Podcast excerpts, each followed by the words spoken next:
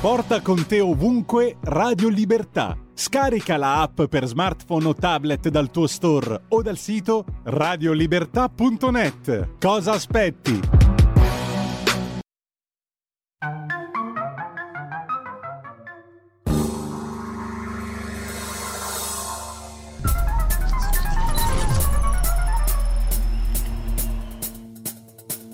Va ora in onda Zoom, il drive time in mezzo ai fatti con Antonino Danna.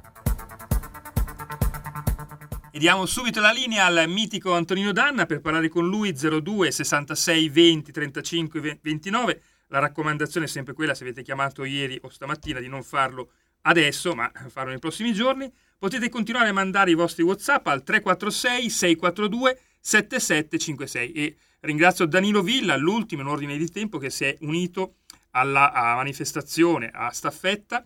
Eh, leggo subito il WhatsApp prima di darti la linea, Antonino. Gentilissimi, comunico la mia adesione allo sciopero della fame a staffetta domani, venerdì 16 dicembre, per chiedere la liberazione di Andrea Costantino, al quale va tutta la mia solidarietà per l'assurda condizione di detenzione che si protrae da quasi due anni negli Emirati Arabi Uniti. A lui e alla sua famiglia un grande abbraccio da Danilo Villa, Trezzo sull'Adda, Milano. Grazie a Danilo. La linea a te, Antonino. Dopo Danilo Villa ci segni pure Antonino Danna che lo farà sabato come ha scelto stamattina anche il nostro direttore Giulio Cainarca. Amici amici miei, ma non dell'avventura, buonasera. Siete sulle magiche, magiche, magiche onde di Radio Libertà. Questo è Zoom, il drive time in mezzo ai fatti. Io sono Antonino Danna questa è la puntata di giovedì 15 dicembre dell'anno del Signore 2022. Cominciamo subito la nostra trasmissione. Vi ricordo, date il sangue, in ospedale serve sempre, salverete vite umane, chi salva una vita umana la salva il mondo intero. Secondo, andate su radiolibertà.net, cliccate su Sostienici e poi abbonati, con tutte le modalità che troverete per sostenere questa radio e sentirla un po' più vostra. Infine, Andrea Costantino Libero, per favore mandate appunto un, eh, vostro, un vostro messaggio di posta elettronica o eh, telefonate alla presidenza del Consiglio dei Ministri, quindi presidente chiocciola pecgoverno.it oppure al Ministero degli Affari Esteri gabinetto.ministro chiocciolacert.esteri.it. Andrea Costantino da due anni si trova in quel degli Emirati Arabi Uniti, noi lo vogliamo riportare a casa. Infine, se volete aderire allo sciopero della fame a staffetta iniziativa lanciata da questa radio insieme con il segretario dei radicali lucani Maurizio Bolognetti, vi basta inviare un messaggio allo, al 346 642 7756. Noi adesso cominciamo subito perché giovedì è una puntata molto piena. Per favore, se potete, telefonate dopo le 19 nel corso del, del, dell'ufficio cambi perché siamo un po' pieni oggi, però vi garantisco che eh, la puntata sarà come sempre molto interessante anche perché tra poco, subito dopo aver salutato il nostro condottiero Giulio Cesare Carnelli e qualche nota musicale di José Feliciano, Feliz Navidad del 1970, tocca alla nostra bravissima ragazza di campagna Gemma Gaetani. Vai Giulio Cesare!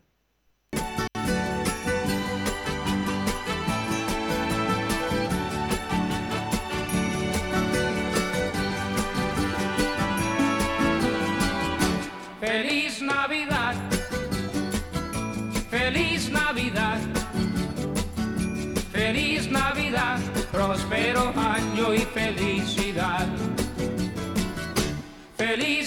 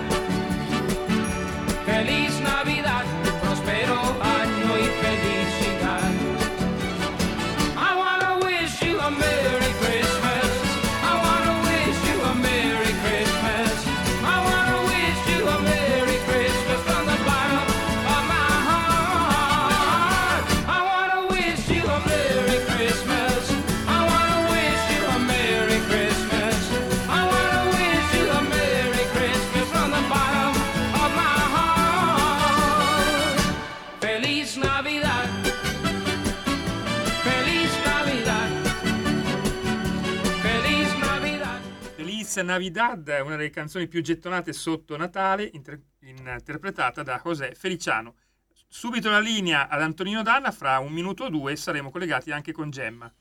Allora noi abbiamo il tempo per prendere una telefonata allo 0266203529 oppure le vostre zappe al 346 642 7756. Eh, la colonna sonora naturalmente stasera è natalizia, sta anche nevicando fuori, quindi ci sta tutta se permettete. Che tempo fa dalle vostre parti? Come siete messi? Mi raccomando, fate attenzione quando siete per strada, mi raccomando. Allora, allora, già che ci siamo, eh, vediamo un po' le zappe che sono giunte al 346 642 7756 se ce ne sono oppure 0266203529 per le vostre telefonate. Stasera appunto avremo la nostra Gemma Gaetani che ha scritto, beh, non vi posso anticipare perché abbiamo anche un quiz per voi questa sera.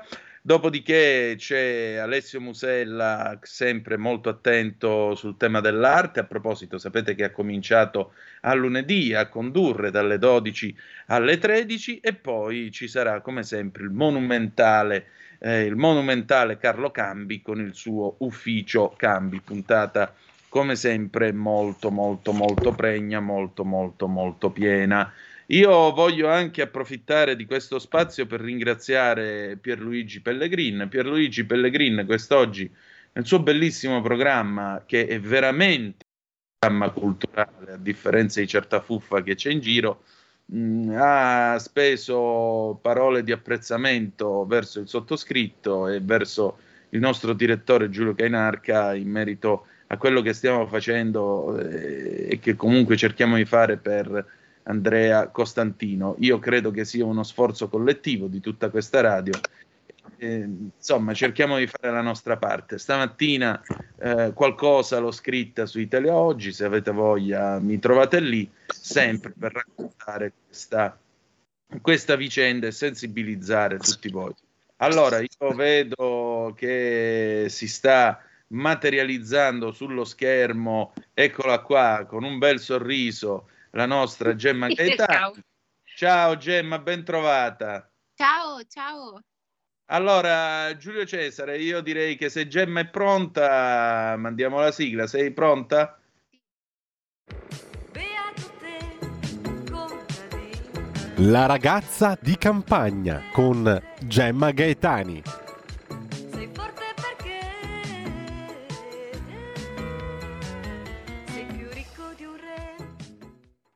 Eccoci, allora, che hai beccato? La neve pure tu, Gemma, dicevo. No, io ho beccato Ah. il torcicoso.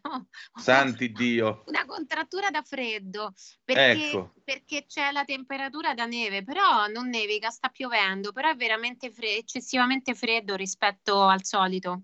No, qui 40 km più a ovest sta nevicando regolarmente, sta attaccando al suolo. Domattina ci prendono coi cani San Bernardo.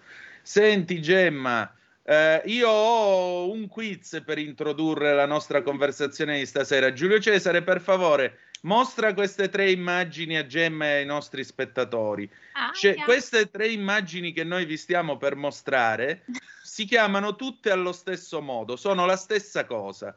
Prima immagine, eccola qua. Seconda immagine. Vediamo un po'. Ecco. E adesso attenzione, terza immagine. Fantastico, gra- grazie. Gemma, spiegaglielo tu, se no non ci arriviamo. Se no, a domattina dobbiamo arrivare. Allora, il top sarebbe andare dal negozio di alimentari, chiedere una giardiniera e avere invece di questa nei barattoli che ti, che ti consegna una di quelle due macchine, quelle due Appunto. automobili che adesso sono auto storiche, avercela una così sono carinissime. Praticamente, Infatti, praticamente giardiniera, io ho fatto, ho giocato un pochino esordendo e dicendo che eh, per alcuni giardiniera è semplicemente il femminile di giardiniere, eh, mentre in realtà è altre cose, per esempio un tipo di topolino di 500 praticamente, proprio storica, credo che siano quelle degli anni 50. Allora, 40. questa è uscita nel 40, la prima che abbiamo mostrato è la 500B, eh, Topolino Belvedere o Giardiniera, appunto, ed era del 47-48. E tra l'altro era pericolosissima perché ha gli sportelli di masonite e in Sicilia col caldo d'estate si restringevano e s'aprivano. D'inverno invece si inzuppavano d'acqua e non chiudevano. Ma io ho capito che queste macchinette così Mm. ora a noi ci fanno sorridere perché ci, ci ricordano anche tipo la City Car, no? Sì. Tipo la classe, la classe A, così. Però queste macchine qui erano quelle, diciamo, eh, da trasporto. Era la Esatto. 500 e la Topolino, quindi per il commerciante che doveva trasportare. Era un po' tipo il loro fiorino, mettiamola così. Sì, e infatti tutte le Sì. station wagon allora si chiamavano giardiniere o giardinette perché erano intese proprio per i lavori campagnoli o comunque i lavori pesanti. La particolarità, tra l'altro, della, della seconda vettura che vi abbiamo mostrato, la 500 giardiniera, derivata dalla Fiat 500, quella in realtà è un'auto bianchi giardiniera perché finita la produzione della 500 Fiat, la giardiniera è stata prodotta altri due anni dall'auto Bianchi a Desio.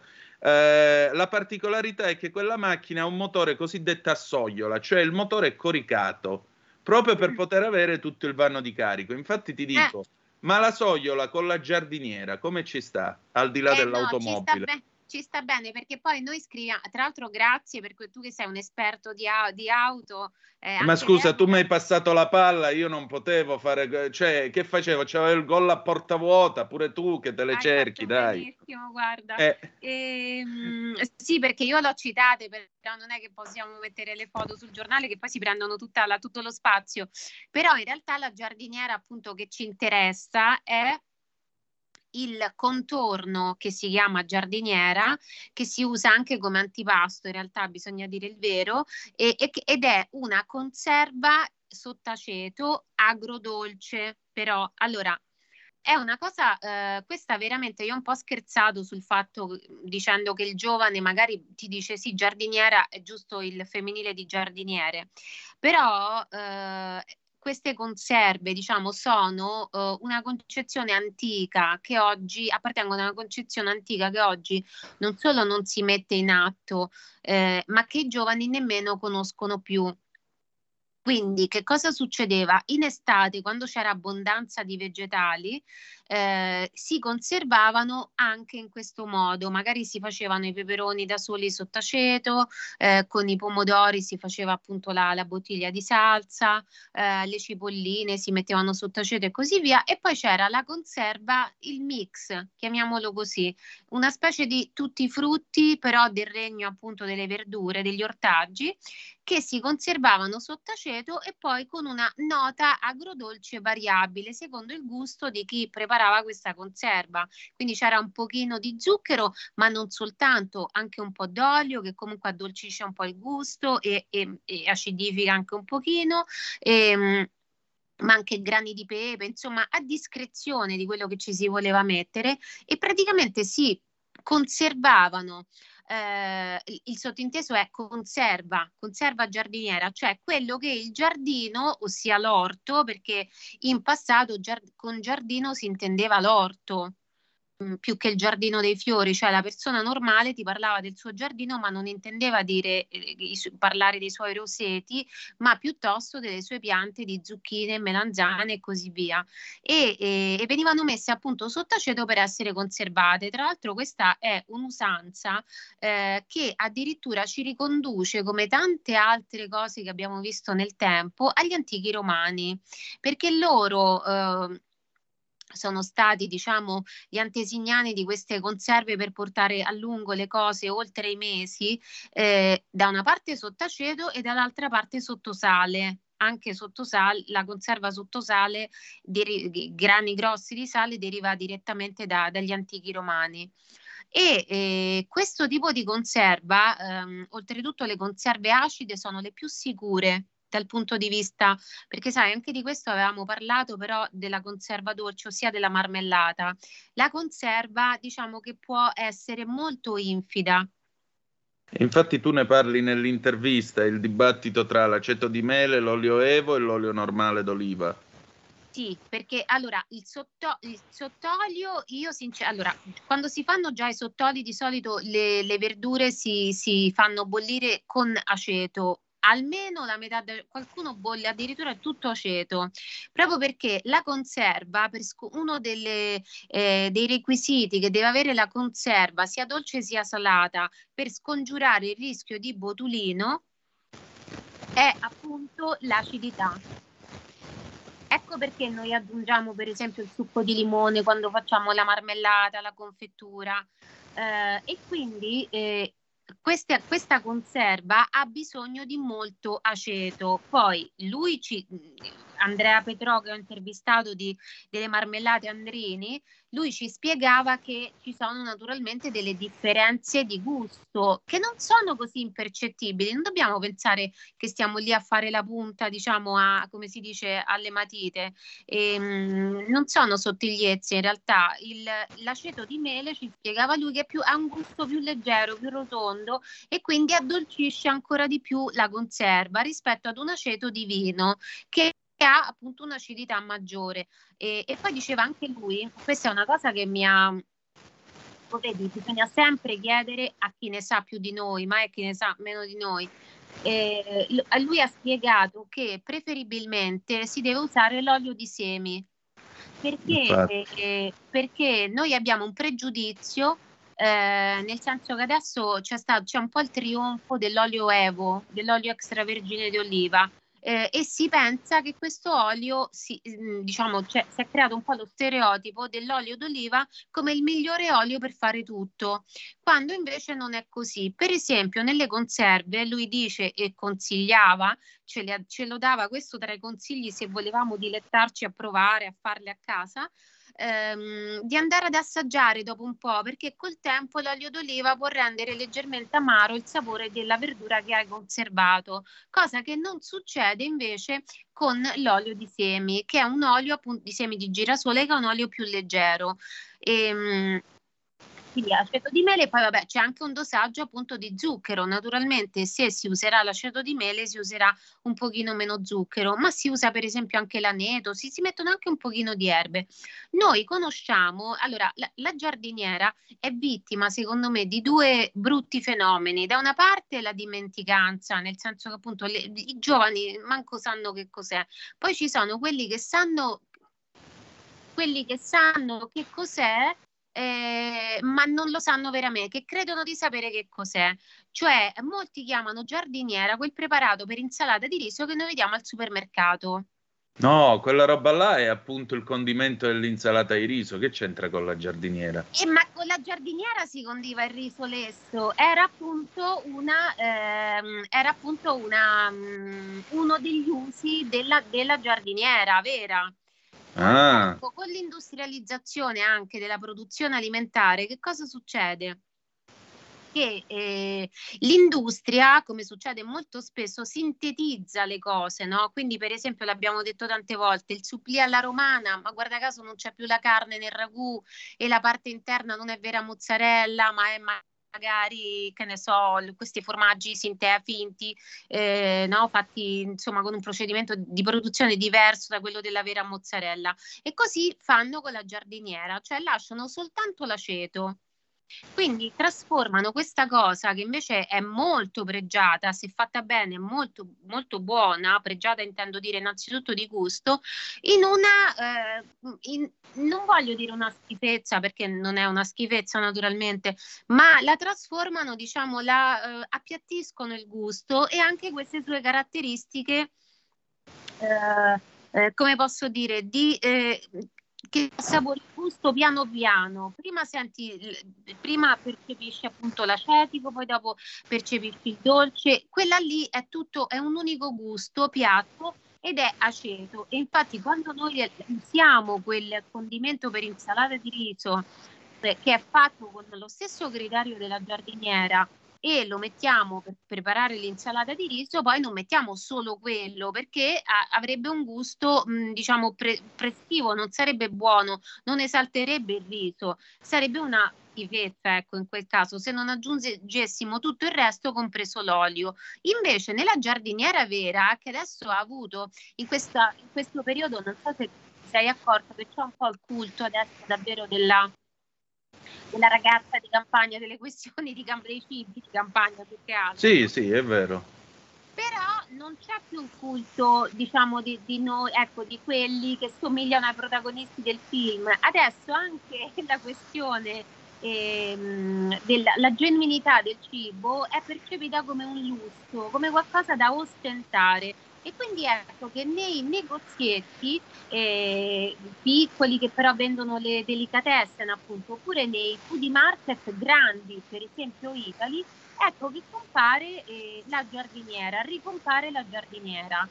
Però è una giardiniera diciamo che eh, appunto ha fatto il giro all'interno del mercato dei foodie e quindi alcune giardiniere ah, preparate in maniera artigianale che non hanno niente a che vedere col preparato per insalata di riso del supermercato arrivano a costare fino a 40 euro al chilo.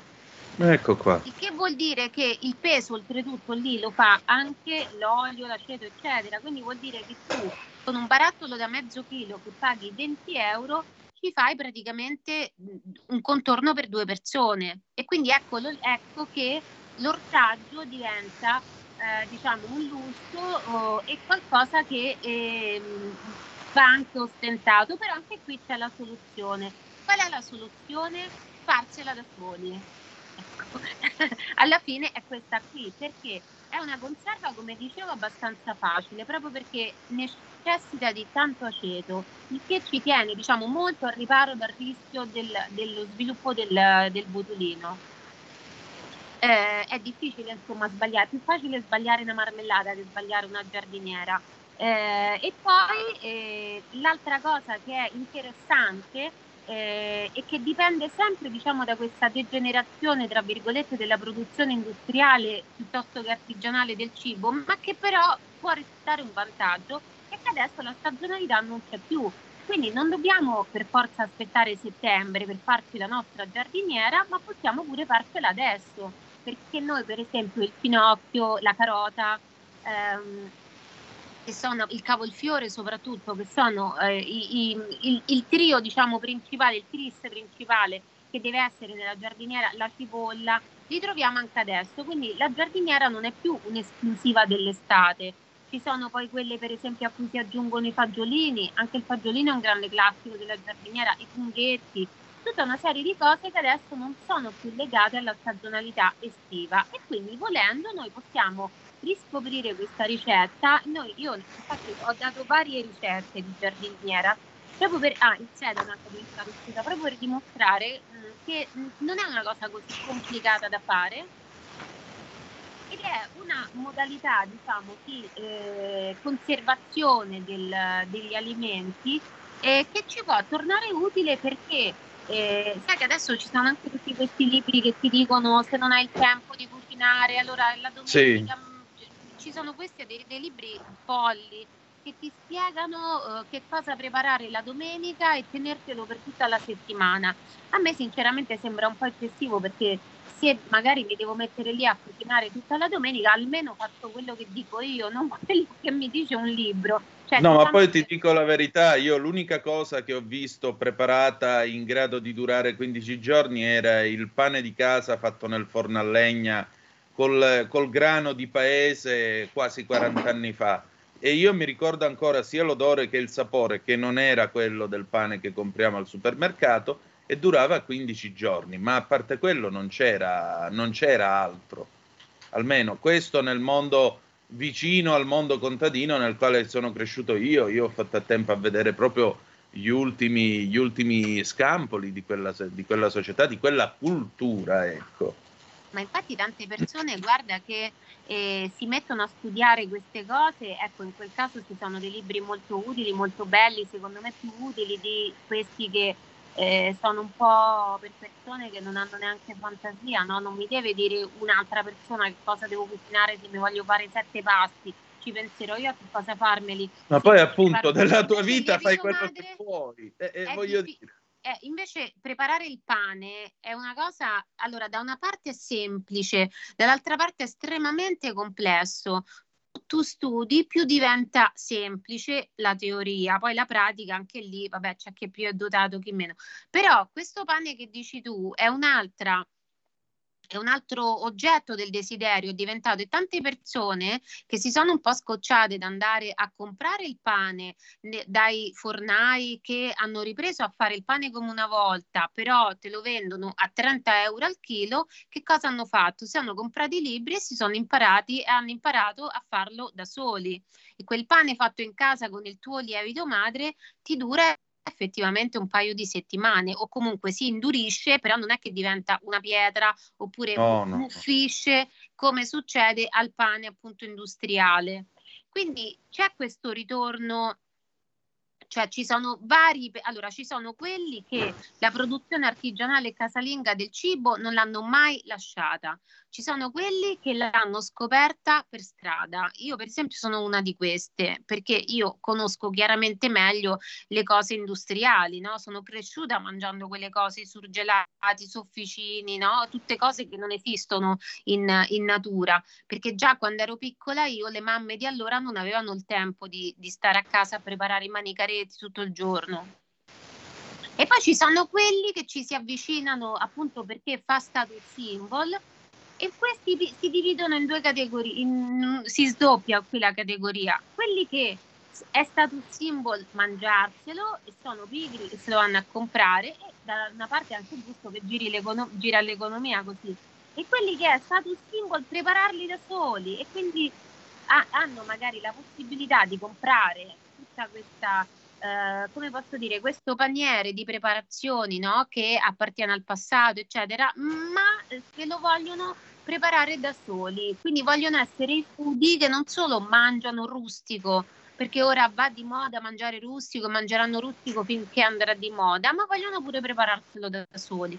Però alla fine io penso che sia che sia positivo, cioè perché tutto quello che fa divulgazione, no? Che ci dice che una volta si faceva la giardiniera e si faceva così, oppure il pane in casa, puoi fartelo così, secondo me è tutto positivo. Poi uno che taccia, prende quello che gli interessa e lo fa eh, senza, diciamo... Senti, Raul da Cesano Maderno ci ha mandato questa zappa adesso adesso, poi ti chiedo 30 secondi di pausa. Che bello sarebbe riempire una giardinetta di vasetti di giardiniera, parmigiana di melanzane della nonna, fiasco di rosso, coperta e portare la bella al picnic, clima permettendo. Eh sì. sì. Ma, Allora, eh, qual è il menù? Giardiniera, parmigiano e poi? Eh, fiasco di rosso e il famoso plaid della Fiat che ti davano con la 500, ma questa è un'altra cosa. Eh ecco. sì, sì, sì, sì. Gemma, ma eh, fra- tra, tra 30 secondi io ti pongo questa domanda. Ehm, che cosa ci condiamo con la giardiniera? Perché a me in effetti evoca l'estate, però fra 30 secondi. Stai ascoltando Radio Libertà, la tua voce libera, senza filtri né censure, la tua radio.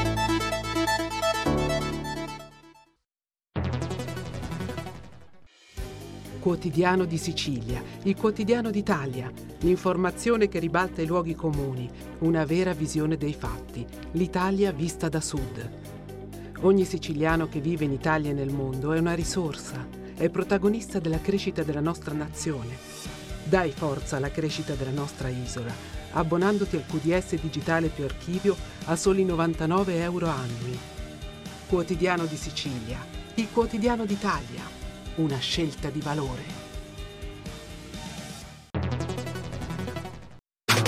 Stai ascoltando Radio Libertà. la tua voce libera, senza filtri né censura. La tua radio. E la linea torna subito ad Antonino Danna e Gemma Gaetani. Antonino, la canzone la metteremo quando saluteremo Gemma.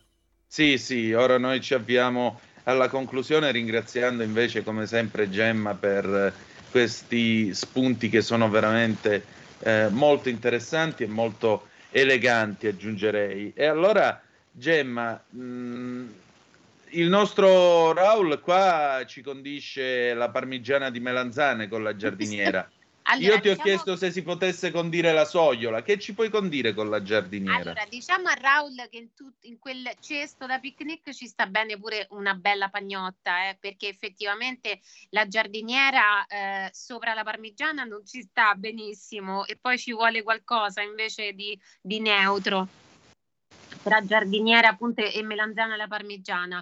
Allora, la giardiniera, mh, ti ho detto che ci sono vari tipi di giardiniere, ce n'è una che è particolare che è eh, anche detta antipasto alla piemontese, giardiniera alla piemontese e che è appunto questa giardiniera rossa. Sì. Cioè, nella conserva, sempre di sapore agrodolce e sempre con aceto, con un sapore d'aceto, si mette anche il pomodoro. Allora, questa, eh, questa particolare giardiniera viene affiancata proprio per tradizione al bollito alla piemontese. È uno Infatti. dei contorni che gli si affiancano. Eh, e comunque anche, anche nell'area lombarda, se tu vai in quei ristoranti dove si fa ancora il bollito, il carrello del bollito, tra i contorni c'è anche la giardiniera. E poi c'è anche a volte la giardiniera d'inverno, che sarebbe, sarebbero le verdure in pratica invernali, sottoposte allo stesso trattamento. E questo è un uso. Sempre nel Piemon- in Piemonte fanno un'altra cosa molto interessante con l'antipasto alla piemontese, quindi la giardiniera rossa, e nessuno ci vieta di farlo pure fuori dal Piemonte, magari con una giardiniera normale, non rossa. E cioè ci eh, aggiungono alla giardiniera ehm, tonno, uovo sodo e olive Vero. e creano una specie di insalata eh, fredda, nonostante appunto il, il pomodoro, magari si può anche scaldare leggermente, che è sostanzialmente un piatto unico, cioè chi aggiunge solo il tonno, chi, chi solo l'uovo, chi solo le olive, chi tutte e tre, chi le combinazioni tra le due. E questa, se vai a vedere tonno, olive, uovo sodo, giardiniera, dove ritorniamo? Vediamo. E dove ritorniamo? momento Torniamo a quello che è il condimento dell'insalata di riso di E cui parlavi infatti, e infatti, e alla confusione sul tema giardiniera e, condine- e condimento dell'insalata di riso. eh sì, perché nell'insalata di riso tu metti queste cose dentro, sopra il riso, poi ci aggiungi anche dell'emmental o del formaggio, diciamo simile all'emmental. Maionese a tonnellate. maionese, ma praticamente la base è quella lì. Quindi vedi Sì. che quando dicono l'insalata di riso, queste, quando parlano di queste ricette così commerciali, recentissime, che non hanno, diciamo, una genia, non è vero perché ce l'hanno e come? Sono delle variazioni di qualcosa che prima si faceva in un modo un po' diverso, ma neanche tanto se vai a, a guardare bene. Comunque, secondo me sta molto bene anche semplicemente su un riso un riso lesso e ci ha detto appunto Andrea Petrò di eh, Andrini Marmellate che sta bene anche accanto ai formaggi. Eh, questo non l'avevo mai, valuta- mai valutato, però sì, in effetti. Io, guarda, a me viene da pensare per fare una cosa proprio da facciamo come i foodie, quelli che si inventano le, Mm. le ricette. Secondo me potrebbe avere un senso anche come condimento molto veloce per una pasta Sì, con lessata, che ne so, delle penne lessate, ci aggiungi un po' di giardiniera con l'olio e l'aceto che sta nell'olio, che però è, è denso anche dei sapori della verdura, è, è pieno come olio. Ti grattugi del parmigiano, del formaggio che vuoi grattu- grattugiare, quello che ti piace. Secondo me male non sta. Poi non so, secondo me il suo perché può averlo. No, no, no, detto tra noi, il suo perché può averlo effettivamente. Mi sconfinfera la ricetta. Certamente accanto al bollito, l'arrosto, cioè la carne, il pezzo di carne è eh, il non plus ultra, perché chiaramente diciamo che non sta benissimo, invece secondo che ne so, una costoletta alla milanese eh, sarebbero troppi, sa- troppi gusti, no? Eh, invece la giardiniera sta bene accanto a qualcosa che ha un, eh, un- un gusto più piatto. Capisci? E che, che lei può esaltare in qualche modo, perciò dico riso bianco, la pasta. Molto bene, senti Gemma, allora noi siamo in chiusura, io ti ringrazio come sempre del tuo tempo e della tua disponibilità, ci ritroviamo giovedì prossimo, però una parola sola, di che si tratta sabato a una Gemma in cucina, dacci un indizio. Prova a indovinare. Allora, sabato sarà un- un- uno specialone. Infatti, se io voglio. Il pranzo di Natale. No, un pezzo del pranzo di Natale. Il, il pa? Il panettone. Sì. Taglie. Tutta la, tutta la puntata è dedicata al panettone. Faremo una piccola maratona panettone e un piccolo viaggio nel, nel mondo del panettone perché che, che è una mia passione, tra l'altro. Ma guarda, io ho sempre cordialmente detestato il Pandoro, perché il Pandoro alla fine è solo quella cosa là. Il panettone è bello perché è vario, se parliamo di panettone milanese. Poi, vabbè, ci sono quelli che non lo vogliono col candito, quelli che lo vogliono col pistacchio di Bronte, quelli che lo vogliono con la crema al limoncello, ma il panettone milanese non si batte. Specie quando c'è quel buon profumo di burro. Parliamone. Guarda, il panettone veramente, allora, una cosa che io ho, ho notato perché comunque mi diletto a farlo, chiaramente è un panettone Sì. casalingo, eccetera, perché sono preparazioni di una, oltre che molto difficili, che richiedono delle strumentazioni importanti che uno a casa non ha, per esempio la camera di lievitazione dove tu metti i gradi, no? Programmi Sì. gradi e quelli rimangono per tutto il tempo, quindi noi non ce l'abbiamo e vabbè. Ma dico, eh, io ho notato una cosa, io quando lo faccio, faccio anche i canditi in casa. Candisco la buccia d'arancia, che è un'altra preparazione che si faceva una volta e che è veramente facile da fare. Come, come diceva quella lì, la food blogger del trucco, a prova di ciompi, di ciompe. come si chiama lì la, oddio. Eh, Clio Makeup? Clio Makeup, esatto, è, fa- è molto facile da fare. Credimi, tutti quelli che hanno assaggiato questo modesto piccolo panettone che faccio io con quei canditi hanno detto cavoli, lo sai, a me i canditi non mi piacciono di solito, l'arancia candita non mi piace nel panettone. Ma il fatto, sai qual è? Che l'arancia candita industrialmente con lo sciroppo di glucosio è molto diversa dall'arancia candita con il tuo normale zucchero in granuli, viene tutta un'altra cosa, è molto più buona. E quindi anche lì, cioè, sul panettone veramente potremmo parlare 24 ore di seguito perché Beh, allora Eh. giovedì prossimo ne parliamo, scusa. Eh, va bene, sì, ne eh, che il continuiamo a parlare. 22 dicembre ci sta pure bene. Sì, sì, sì, assolutamente, va bene, va bene. Grazie Gemma. Allora, Grazie sabato alle 11, come sempre, una gemma in cucina. Il tema si presta, diciamo, a essere molto saporito, visto che si parla di, sane- di panettone. E poi lunedì sulle pagine di salute e benessere su La Verità. Grazie ancora, cara. Grazie A ancora. voi, ciao Antonino, Ciao, grazie. ciao. Ciao, ciao, ciao, ciao. E adesso, signore e signori, sempre in tema natalizio, Brenda Lee, Rocking Around the Christmas Tree 1964. Andiamo.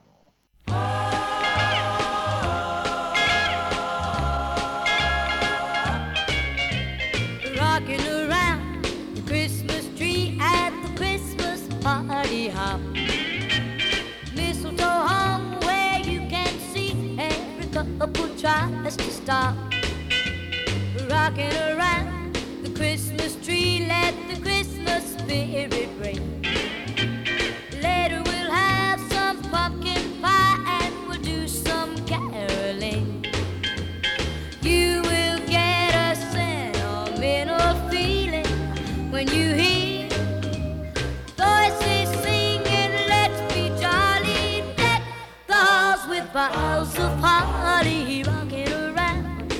Christmas tree. Have a happy holiday.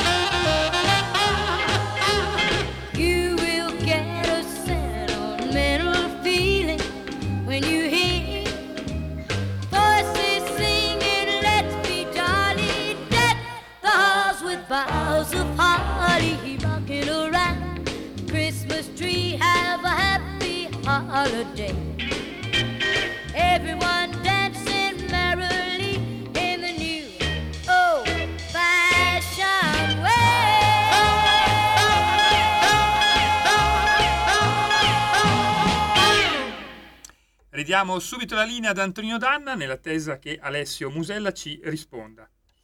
Benissimo, ma diciamoci la verità, ma che bella colonna sonora natalizia abbiamo stasera. Poi qui a Castano sta nevicando, quindi in tutta quest'area dell'Alto Milanese e poi eh, spingendo via ovest verso il Piemonte, la neve sta fioccando bellamente, quindi questi pezzi natalizi ci stanno. Se poi li metti nel tuo programma, ti sei fatto anche la colonna sonora in casa. Bene, perfetto così.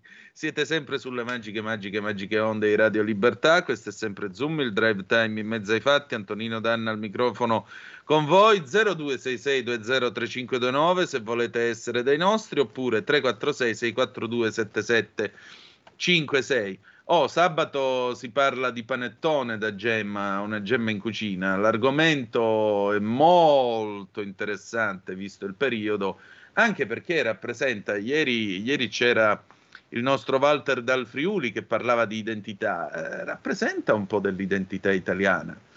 Il panettone o anche lo pane tedesco, come viene descritto in uno dei resoconti del... Um, della famiglia Borbone del 1819, in quel della Reggia Napoli si scriveva, si scriveva del, del, dei giovani eredi al trono di Borbone, tra cui anche il re Bomba, che facevano lo pane tedesco. Il pane tedesco sarebbe né più né meno che eh, il panettone, il panettone fatto a Napoli. Allora, allora, andiamo a vedere un pochettino di cose che sono arrivate sulla zappa, eccole qua. Dunque, ma che sciopero della fame? Va risolta d'ufficio alla svelta la questione, intende il nostro Gianni da Brescia, eh, la questione di Andrea Costantino. Punto e basta. Poi ancora, non starei così tranquillo, troveranno anche il corrotto di centrodestra e quindi... E quindi, cioè, qui non si tratta, eh, Andrea, eh, sì, Andrea, Gian, il problema è che anche se ne trovano uno, che cosa vuol dire? Che tutto il centrodestra è corrotto? Nell'altro caso si parla di 60 eurodeputati corrotti dai catarioti. Quindi, cioè, si può essere ladri perché si rubano 2 milioni di euro o perché si rubano 5 euro dalla cassetta delle offerte? Quale dei due è più ladro? Insomma. Poi c'è una bella foto di una 500 giardiniera, però questi stavano andando a caccia. Gianni da Brescia ci manda questa fotografia. Eh, Giulio Cesare, se vuoi la puoi proiettare in un austero bianco e nero, qui siamo molto probabilmente negli anni 50, perché questa è una Topolino Belvedere.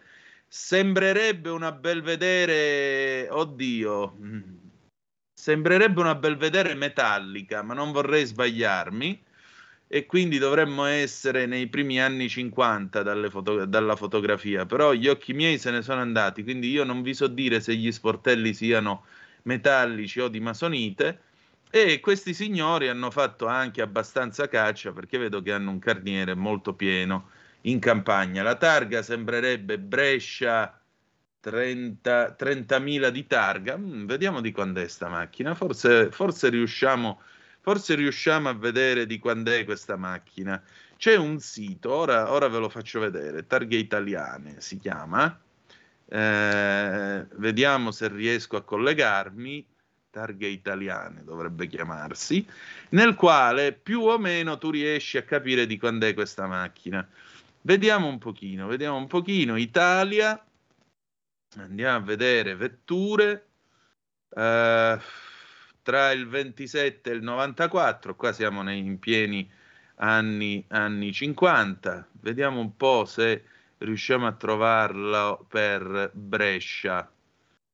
Uh, vecchie foto, uh, ultimi aggiornamenti, esercito, tavole dei codici, no, vediamo un attimo, targa, targhe, elenco, Brescia. Antonino ci ha risposto il neoconduttore Alessio Musella, perché da questa oh! settimana l'arte in valigia ha debuttato il lunedì a mezzogiorno.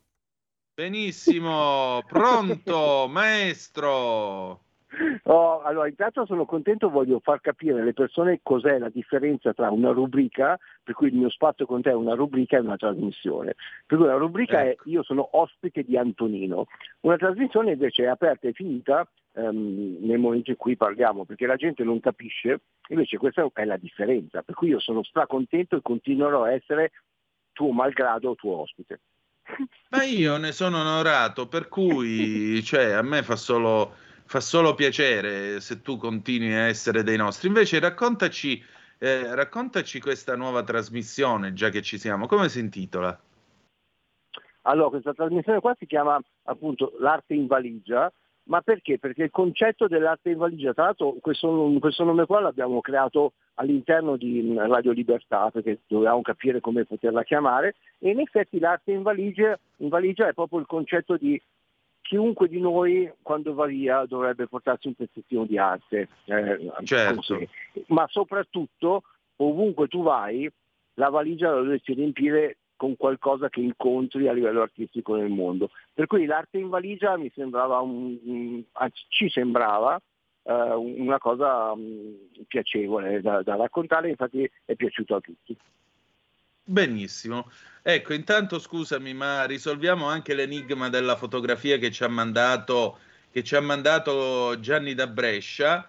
Allora, la targa Brescia 37.000 e rotti, che si può intuire dalla fotografia e la Topolino che ci è stata mandata, è di una vettura immatricolata nel 50, nel 50 nella fi- tra la fine del 51 e i primi del 52 perché nel 52 al numero 37.987 di Brescia e eh, risulta un Alfa Romeo 1009 berlina, per cui questa era una Topolini in- immatricolata probabilmente all'inizio del 52. Abbiamo anche più o meno datato la fotografia che ci ha mandato il nostro, il nostro ascoltatore. Eh, senti Ale, tornando a noi a proposito di numeri, eh, gli artisti che hanno avuto successo in vita e chi no, ne abbiamo tre, Van Gogh, Ligabue non nel senso di Luciano, ma nel senso di, di Antonio con le sue Moto Guzzi che appaiono sempre all'interno dei suoi quadri, lui era un appassionato tra l'altro eh, guzzista, e Frida Kahlo. Cioè, insomma, non è solo in Italia, più in generale nel mondo dell'arte, se vuoi avere successo devi morire. Com'è sta storia? Allora, adesso si toccheranno in tantissimi, perché, perché altrimenti... Però questo concetto, prima dell'avvento di internet, in effetti era abbastanza vero, no? L'abbiamo sempre un pochino toccato parlando degli anni 60, in cui, eh, per esempio, mh, Castelli, che è stato uno dei più grandi eh, galleristi anche per Andy Warhol, per cui lungimirante, molto del successo degli artisti era legato a chi credeva in loro e li proponeva. E loro non Certo. potevano né fare né dire, perché comunque lo stesso Andy Warhol, che poi è diventato icona non solo pop, ma vi ricordiamo che Andy Warhol era um, un regista, eh, un, art director, cioè comunque se raccontiamo tutto quello che era lui e nonostante questo ci fosse, c'era la televisione, vi ho anche detto che fondamentalmente il format forse più visto e più famoso in Italia, ehm, che è quello di Maurizio Costanzo Show, eh, che poi dopo è stato un po' ripreso anche da De Filippi, mh, sua moglie piuttosto che, è stato creato lui, è stato creato da Andy Warhol perché concentrava, si concentravano nel- nella sua factory un sacco di personaggi di settori completamente diversi e parlavano della stessa cosa, ma con cognizioni differenti. E di conseguenza lui ha detto, ma scusa, perché non facciamo una trasmissione televisiva dove mettiamo un argomento legato all'arte o legato al cibo o legato al cinema e ne facciamo parlare a persone che non per forza devono essere esperti di. E questo è stato l'inizio del talk show. ok? Nonostante questo, lui aveva comunque dei eh, pigmaglioni o dei mercanti o dei grandissimi galleristi che lo spingessero, perché lui da solo non ha mai fatto niente. Ed è morto nell'87, ok? dove già la televisione c'era, dove già c'era qualcosa. E lui, lui però era lui, per una cosa a parte. Ci ho fatto l'esempio, l'esempio infatti hai- sei partito con questi tre nomi che hanno comunque una realtà differente, un- un'importanza fondamentale e anche delle stagioni eh, artistiche mh, molto diverse. Per cui mi hai fatto il nome di Van Gogh, di Frida Kahlo e eh, di Ligabue. Allora, Van Gogh, stiamo parlando dell'Ottocento, ricordiamo che lui ha creato più di mille opere e in vita sua ne ha venduta una a suo fratello Leo. Ok? Per cui tutto quanto, e anche questo forse l'abbiamo già detto, è invece legato alla moglie di Leo, per cui sua cognata che a un certo punto, di Teo scusate, ho detto Leo era Teo, eh, mm, lapsus, perché stavo guardando una roba di Leonardo da Vinci per cui mi è venuto fuori il discorso Leo, era Teo. Per cui la moglie di Teo a un certo punto si è trovata una valanga di suoi quadri in casa che non avevano in teoria valore e ha iniziato invece a intanto a far tradurre le oltre 600 lettere che si sono scambiate Van Gogh, cioè ehm, Vincent con, con suo fratello, di cui su 630, 600 erano sue e 300, eh, scusami, 30 di suo fratello, questo per farti capire quanto scrivesse Vincent e quanto suo fratello probabilmente diceva vabbè ascoltiamolo. Ma in effetti nel, nel 1904 in- in- ci fu questa grandissima mostra di- mh, creata da- dalla cognata di, di Van Gogh e da lì lei è riuscita a far interessare oltre mh, 200 critici mondiali, ha messo insieme oltre 400 opere di Van Gogh e da lì è partito Van Gogh. Ma Van Gogh è nato, è nato e morto povero. Esatto. Però sai, parliamo dell'Ottocento dove la comunicazione era relativa. Frida Kahlo parliamo del Novecento. Frida Kahlo è diventata molto famosa proprio perché intanto era una donna in un periodo in cui già adesso le donne hanno difficoltà, nonostante si parli di emancipazione, una cosa data. Pa- parliamo del Sud America o del Centro America perché parliamo del Messico, di una donna che comunque è accompagnata con un grandissimo artista messicano, ehm, aveva qualcosa da dire, si era impegnata politicamente e già questo comunque per, per l'epoca in cui lei c'era, per cui una donna impegnata politicamente era già vista in una certa maniera. Poi mettiamo il fatto che lei abbia avuto um, una valanga di fortune eh, fisiche eh, di un certo tipo, lei è stata investita da una macchina, eh, adesso non mi ricordo se da una macchina però mh, è stata costretta a letto per una valanga di tempo ed è per quello che continuava a farsi i suoi ritratti perché comunque non poteva uscire da, da casa. Per cui tutto quello che lei ha fatto, se, lei, se noi alla, lei viene definita naif piuttosto che, ma perché quello, l'importanza di Frida Kahlo era la sua importanza come donna in quel tipo di periodo. ok? Ma quando lei creava era molto famosa ed era anche mh, criticata o comunque ammirata per quello che era, ma non era sicuramente ricca, nel senso che comunque, o meglio, se lo poteva essere, ma non certo per i quadri che vendeva. Tanto è vero che il- l'ultimo suo quadro battuto all'asta a 50 milioni di dollari ehm, lo è stato fatto circa sei mesi fa, ma lei se no aveva una quotazione che per carità è di tutto rispetto sempre sotto i 10 milioni. mm? Questo per farti capire che quando parliamo di Kunz, quando parliamo di Van Gogh, quando parliamo, lei forse è la donna più ehm, di cui le sue opere sono state più vendute, eh, cioè, o meglio il prezzo più alto in assoluto, ma anche questo dopo la morte. Ligabue, poi dopo torniamo invece al nostro, Ligabue poverino, eh, lui è il più vicino a noi come, mm, Sì. come periodo. ok? Sì, ma Poi aveva dei problemi suoi fisici e anche mentali, infatti eh, l'avevamo forse anche già analizzato, lui ha due momenti della sua creatività, quello onirico, lui non ha mai visto le tigri, lui non è mai andato in certi posti, però i suoi sogni li trasmetteva e li trasponeva sulle tele ed erano quelli più aggressivi, no? la tigre, ehm, ehm, i suoi, gli animali di Ligabue raccontano un, un suo essere inconten- non contento e comunque ehm, non a posto con se stesso.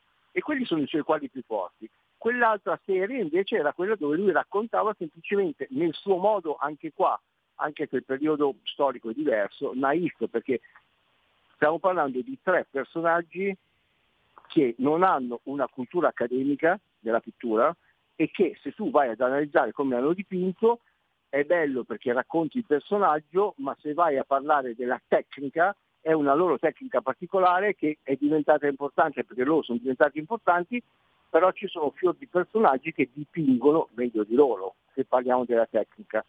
Però intorno a loro si è raccontato il periodo e l'importanza di loro.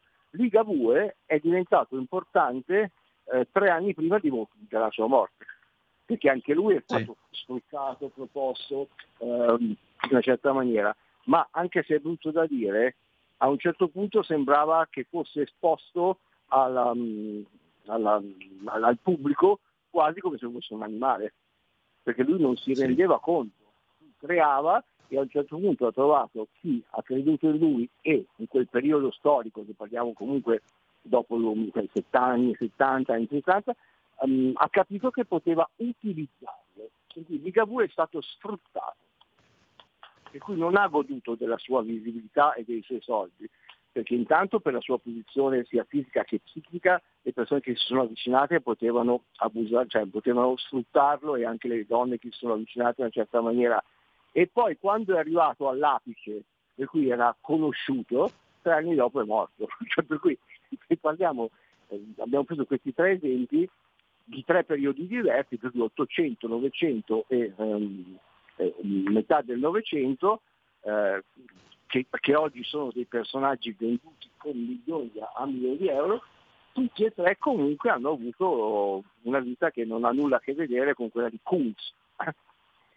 Esatto, esattamente. Senti, eh, senti Ale, noi ci ritroviamo giovedì prossimo, però lunedì di che cosa si parla nel tuo programma? Allora, non è così di lunedì, perché noi- il, nostro, il mio programma partirà eh, da, mm, eh, da gennaio, per cui anzi lo dico Ah. a tutti quanti, sarà in diretta e poi comunque lavoriamo molto anche con quello che diciamo noi sui podcast e quant'altro, per cui quelli sono, noi abbiamo fatto due puntate, una con Alessandro Riva che è un critico e la seconda invece con Marzia Ratti che è un importante artista internazionale e continueremo su questa linea, nel senso che comunque da gennaio i personaggi che arriveranno ad essere ospiti o in studio o eh, via Skype saranno sempre persone che hanno qualcosa da dirci, qualcosa da raccontare e soprattutto sarà un piacere dialogare con loro in maniera molto libera e cioè non sarà mai qualcosa di pesante. Con mucho gusto, con mucho gusto. Allora avremo modo di seguirti e di apprezzarti ancora. Grazie Ale. Grazie a te, un abbraccio. Grazie a te, un abbraccio. Noi chiudiamo eh, questo collegamento. Mi dispiace che stasera non abbiamo avuto molto tempo, ma avremo modo di rifarci. Adesso pausa e poi Bobby Helms, Jingle Bell Rock 1957 e l'apertura dell'ufficio cambi. Assembratevi, assembratevi numerosi. A tra poco. Buon Natale a tutti voi! Buon Natale a tutti! Ciao, buon Natale! Buon Natale! Buon Crismucca a tutti! Grazie. È Natale, eh? Buon Natale a tutti! Buon Natale! Buon Natale! Buon Natale! È un regalo di Natale! Buon Natale! Buon Natale Vanessa! Buon anno, signori! Buon Natale! Buon Natale Orso! Buon Natale, buone feste da tutto lo staff di Radio Libertà, la tua radio. Stai ascoltando Radio Libertà, la tua voce libera, senza filtri né censure, la tua radio.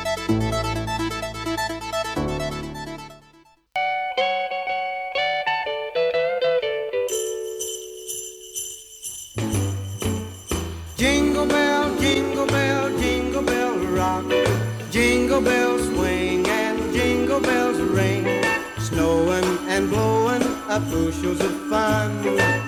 Now the jingle hop has begun. Jingle bell, jingle bell, jingle bell rock. Jingle bells time and jingle bell time.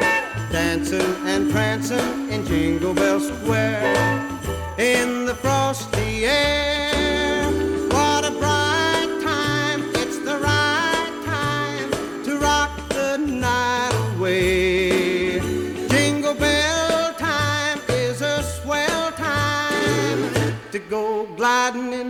One horse sleigh. Giddy up, jingle horse, pick up your feet. Jingle around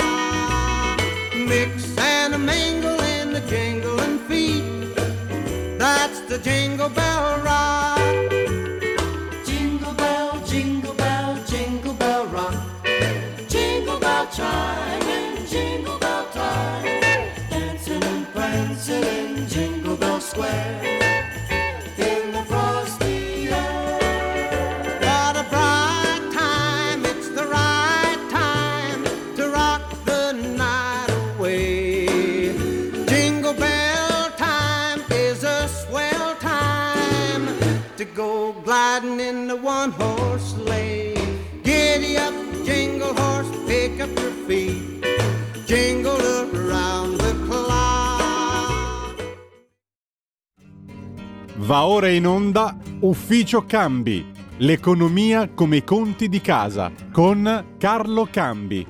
Andare, camminare, lavorare. Andare a spada tratta, banda di timidi, di incoscienti, di indebitati, di disperati. Radio Libertà, diamo subito la linea a Carlo Cambi e Antonino Danna. Eccoci qua, sempre sulle magiche, magiche, magiche onde di Radio Libertà. Antonino Danna al microfono con voi, ma soprattutto questo è il momento dell'ufficio cambi, un momento succoso di questa trasmissione, ma certo non succoso come questa valigiazza piena di soldi. Falla vedere, Giulio Cesare, falla vedere che noi poveri dobbiamo goderci un po' di spettacolo ogni tanto. E che cavolo. Carlo, i ricchi devono vivere da ricchi, se no noi poveri ci perdiamo lo spettacolo, Ma diciamoci la infatti, verità. Ma, infatti, ma Eh. soprattutto pensa che meraviglia questo Ah. per anni a capo della Camera del Lavoro, Sì, CGL, che Sì. andava lì a difendere gli oppressi, i diritti civili, i malovali catarioti. Ecco, la foto della valigia in chat, eh, Giulio Cesare, la valigia, la valigia quella succosa che abbiamo proiettato anche ieri sera, non questa degli amici cacciatori di Gianni da Brescia. E Eccola! E pare che, pare che la Carpisa ora lo cerca come testimonial, perché se c'hai un trolley in Carpisa e te si riempie così, è una Carlo, ma secondo te un bel trolley di questi quanto contiene? Cioè, questi Eh, ci saranno 40.000 euro, secondo Eh te? sì, sì, 35-40 mila euro ci stanno. Poi voglio dire, Giulio Cesare cerca la valigia del blu di Patti Bravo che fa un sottofondo musicale preciso. Allora, volevo dire Mm. una cosa che nessuno ha scritto e che mi dispiace su questa faccenda perché eh, come vedi eh, non so se hai fatto caso con quanta circospezione i nostri colleghi si occupano del caso. Sì, sì, ma guarda, c'è Magnaschi che su Italia Oggi da tre giorni li sta perculando nel suo diritto e rovescio, perché effettivamente tu vedi questi titoloni dove si Mm. parla della greca, dove si parla dell'altro, ma di Panzeri non si parla mai, se ne parla al quarantesimo rigo del pezzo nella quarta pagina. Eh, qualche giorno fa, mi pare tre o quattro giorni fa, quando c'è stata la partita del Marocco, prima di questa finale, quando il Mar- eh, semifinale, quando il Marocco si è piazzato in semifinale, eh, la stampa è uscita con il titolone in prima pagina l'apertura sullo scandalo del Qatar Gate, pagina 1. Pagina 2 e 3 c'era il Qatar Gate, no, c'era una paginata 2 e 3 sul Marocco. A pagina 4 cominciava invece tutta la roba sul Qatar Gate. Ecco, però a proposito di Marocco, ma questa cosa che sono stati i servizi segreti marocchini a, a- a incoraggiare Panzeri su quella strada e che noi abbiamo fatto degli accordi col Marocco per i migranti, noi, l'Europa ha fatto e altra domanda, e il fatto che siano stati i servizi segreti arabi a sputtanare i catarioti eh, eh, e, e- e- e che noi ora facciamo una triangolazione con i catarioti e con gli arabi, dimenticandoci di Andrea Costantino che sta a Dubai. Eh, eh, non vi viene in mente che c'è tutto un perculamento straordinario intorno a che cosa? A ciò che si sa manifestamente, e cioè che l'Europa è un luogo dove la politica si è fatta prona a tutte, a tutte le lobby economiche del mondo. Ness- a nessuno viene a mente che quando il nostro velista, nonché marito della Kylie, dice eh, le ONG ci servivano a far girare i soldi, viene in mente a qualcuno che nella lista degli amici di Soros c'è la Schlein, c'è, mh, c'è mezzo gruppo dell'Europarlamento del PD, che le ONG che vanno in mare per prendere, per soccorrere i migranti sono finanziate da Soros, che abbiamo fatto gli, gli accordi internazionali con il Marocco, con la Libia attraverso l'Europa per i migranti e viene in mente niente a nessuno. Nessuno alza un ditino e dice scusate se fate capire. Per esempio, la signora von der Leyen per quanto tempo ancora può nasconderci gli sms che si è scambiata con Burla, il, l'amministratore delegato alla Pfizer a proposito dei vaccini. E faccio un'altra domanda: per quanto tempo ancora possiamo continuare a sopportare che la Qatar Airlines possa volare sui cieli d'Europa senza pagare dazio, avendo una priorità sugli slot di tutti gli aeroporti, accordo che la signora von der Leyen ha firmato con l'Emirato del Qatar? E ancora una domanda: per quanto tempo ancora dobbiamo sopportare che la Cina ci penetri in tutti i modi e dobbiamo continuare a finanziare quella stupidità della transizione ecologica che ha consentito ai cinesi di colonizzare tutta la nostra industria automobilistica e tutta la nostra industria energetica. Vi viene in mente che tutto questo può essere stato ampiamente pilotato dalle lobby che hanno al libro paga, forse non soltanto alcuni parlamentari, peraltro tutti del gruppo social- socialista e democratico e anche qualche membro della commissione.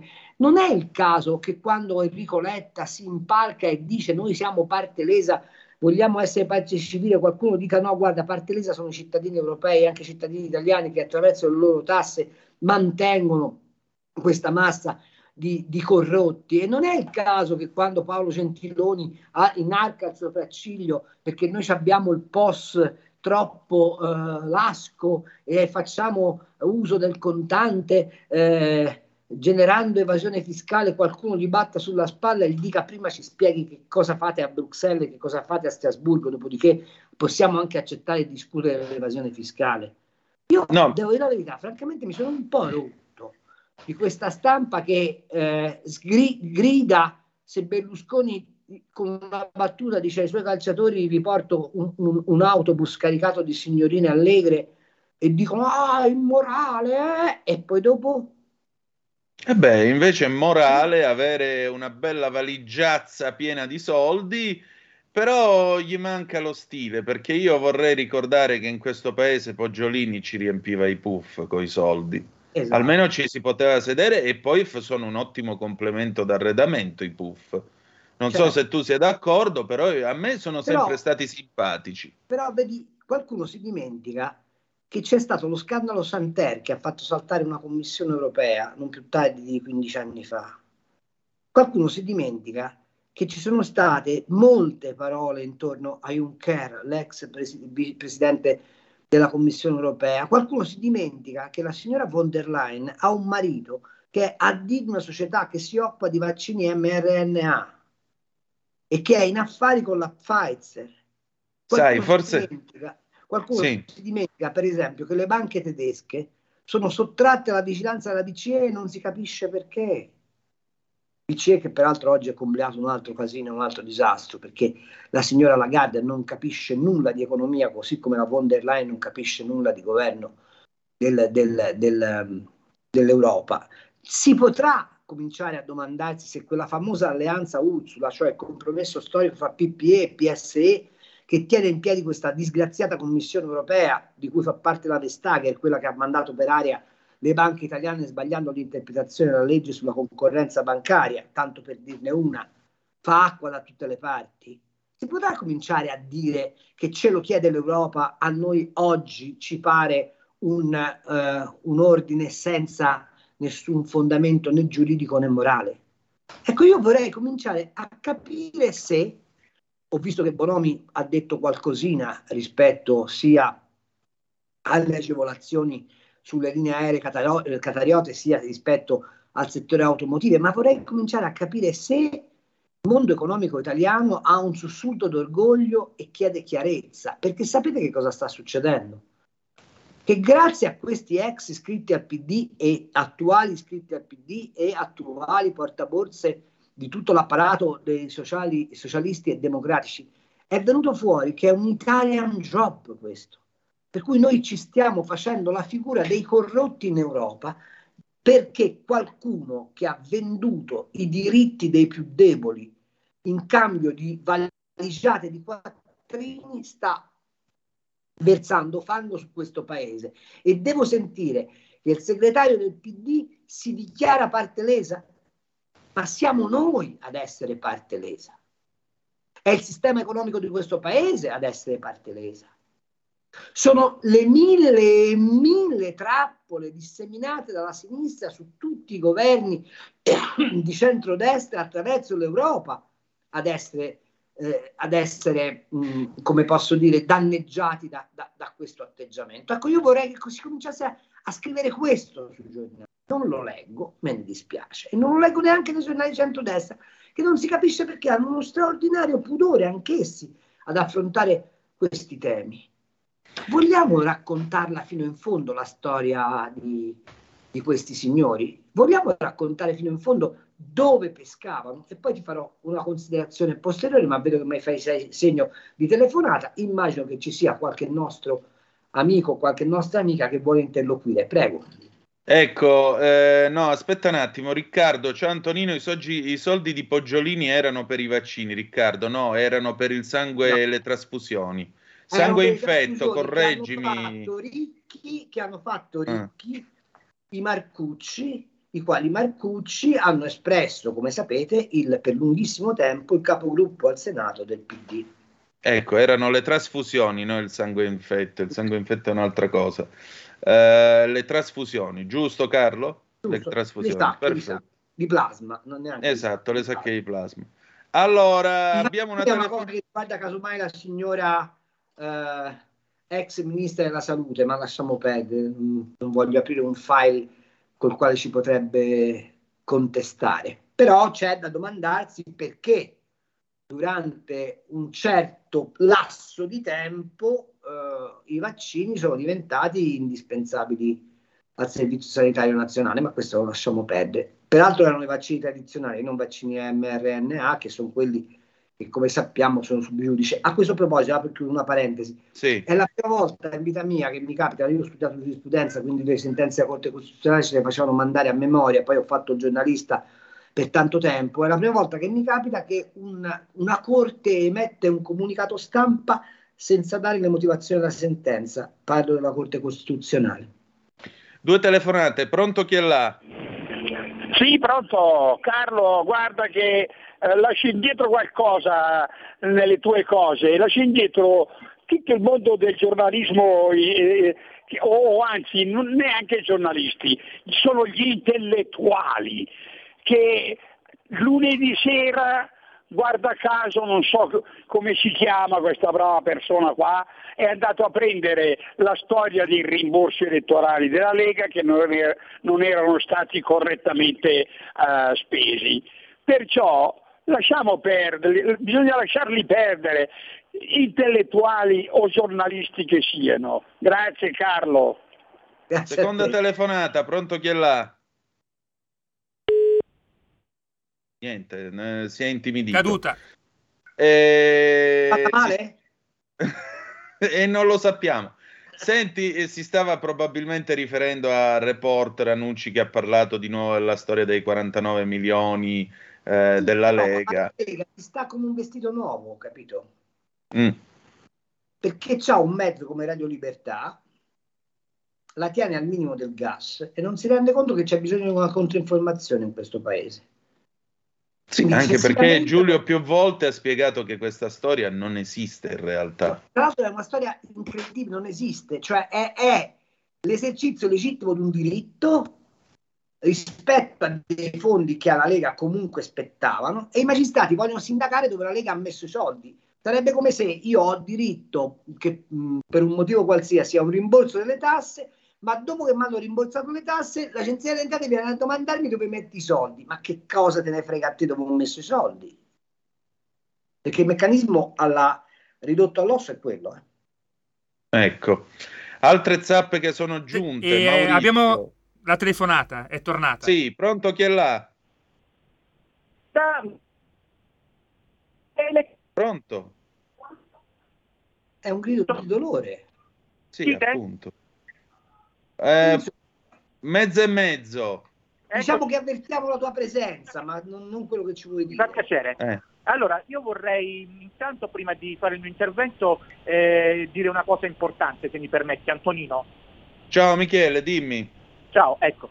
Ehm, non so se hai sentito la sentenza del processo in capo a Sara Tommasi, la VIP.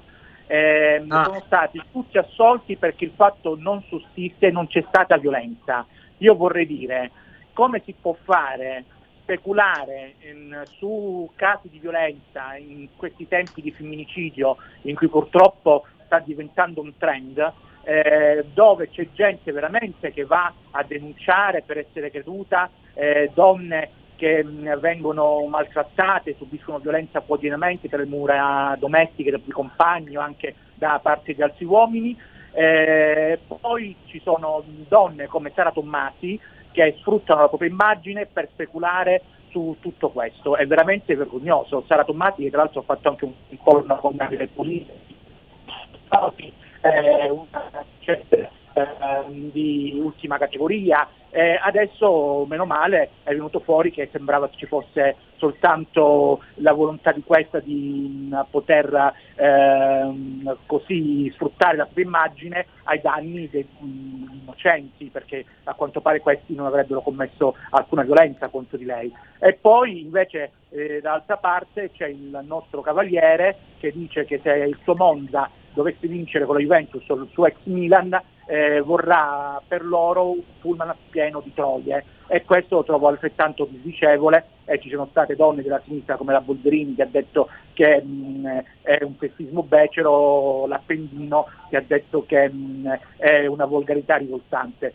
Io oh, vorrei che tu spendessi due parole in merito a questo e poi riguardo alla politica volevo dire a quel punto di Michele Caruso. È straordinario come il avanzo eh, che una certa storia si possa fare per come stanno andando le cose, ehm, eh, per come eh, il vento stia cambiando rapidamente, in questi tempi eh, si stia ponendo in essere. La scorsa primavera, dopo l'aggressione russa all'Ucraina, eh, le democrazie e le società libere arrancavano, in parte sorprese, in parte dubbiose del loro futuro. Si affermava l'idea mh, propugnata da Vladimir Putin e da Xi Jinping che l'Occidente e i suoi valori avessero imboccato il viale di un tramonto irreversibile e che il futuro prossimo fosse dei sistemi autocratici più efficienti, dicevano i leader ehm, di Russia, Cina e seguaci. Ecco, Michele, scusa, ma lo dico a te come a tutti gli ascoltatori, massimo un minuto abbiamo già sforato. Sì. Comunque mi pare di Sto capire. pensando un po' di cose, insomma, vabbè, comunque. Comunque mi pare di capire molto rapidamente a proposito del futuro dei sistemi autocratici, dei loro valori.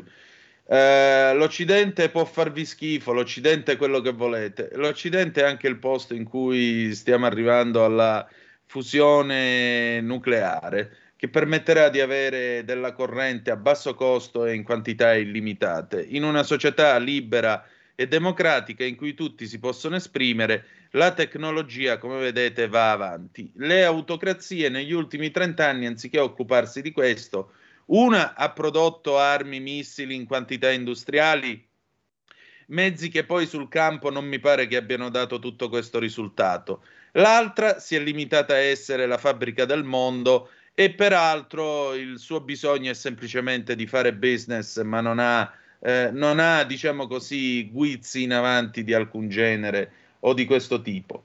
Per quanto riguarda la questione Sara Tommasi e la questione della battuta di Berlusconi, la battuta di Berlusconi è una battuta squallida, c'è poco da dire, eh, è una battuta che è stata detta in un contesto di spogliatoio, è un linguaggio chiaramente a spogliatoio, se fosse rimasta lì sarebbe stato meglio, ma d'altronde sappiamo che eh, Berlusconi ha questo suo modo di fare e quindi gli piace fare queste sceneggiate.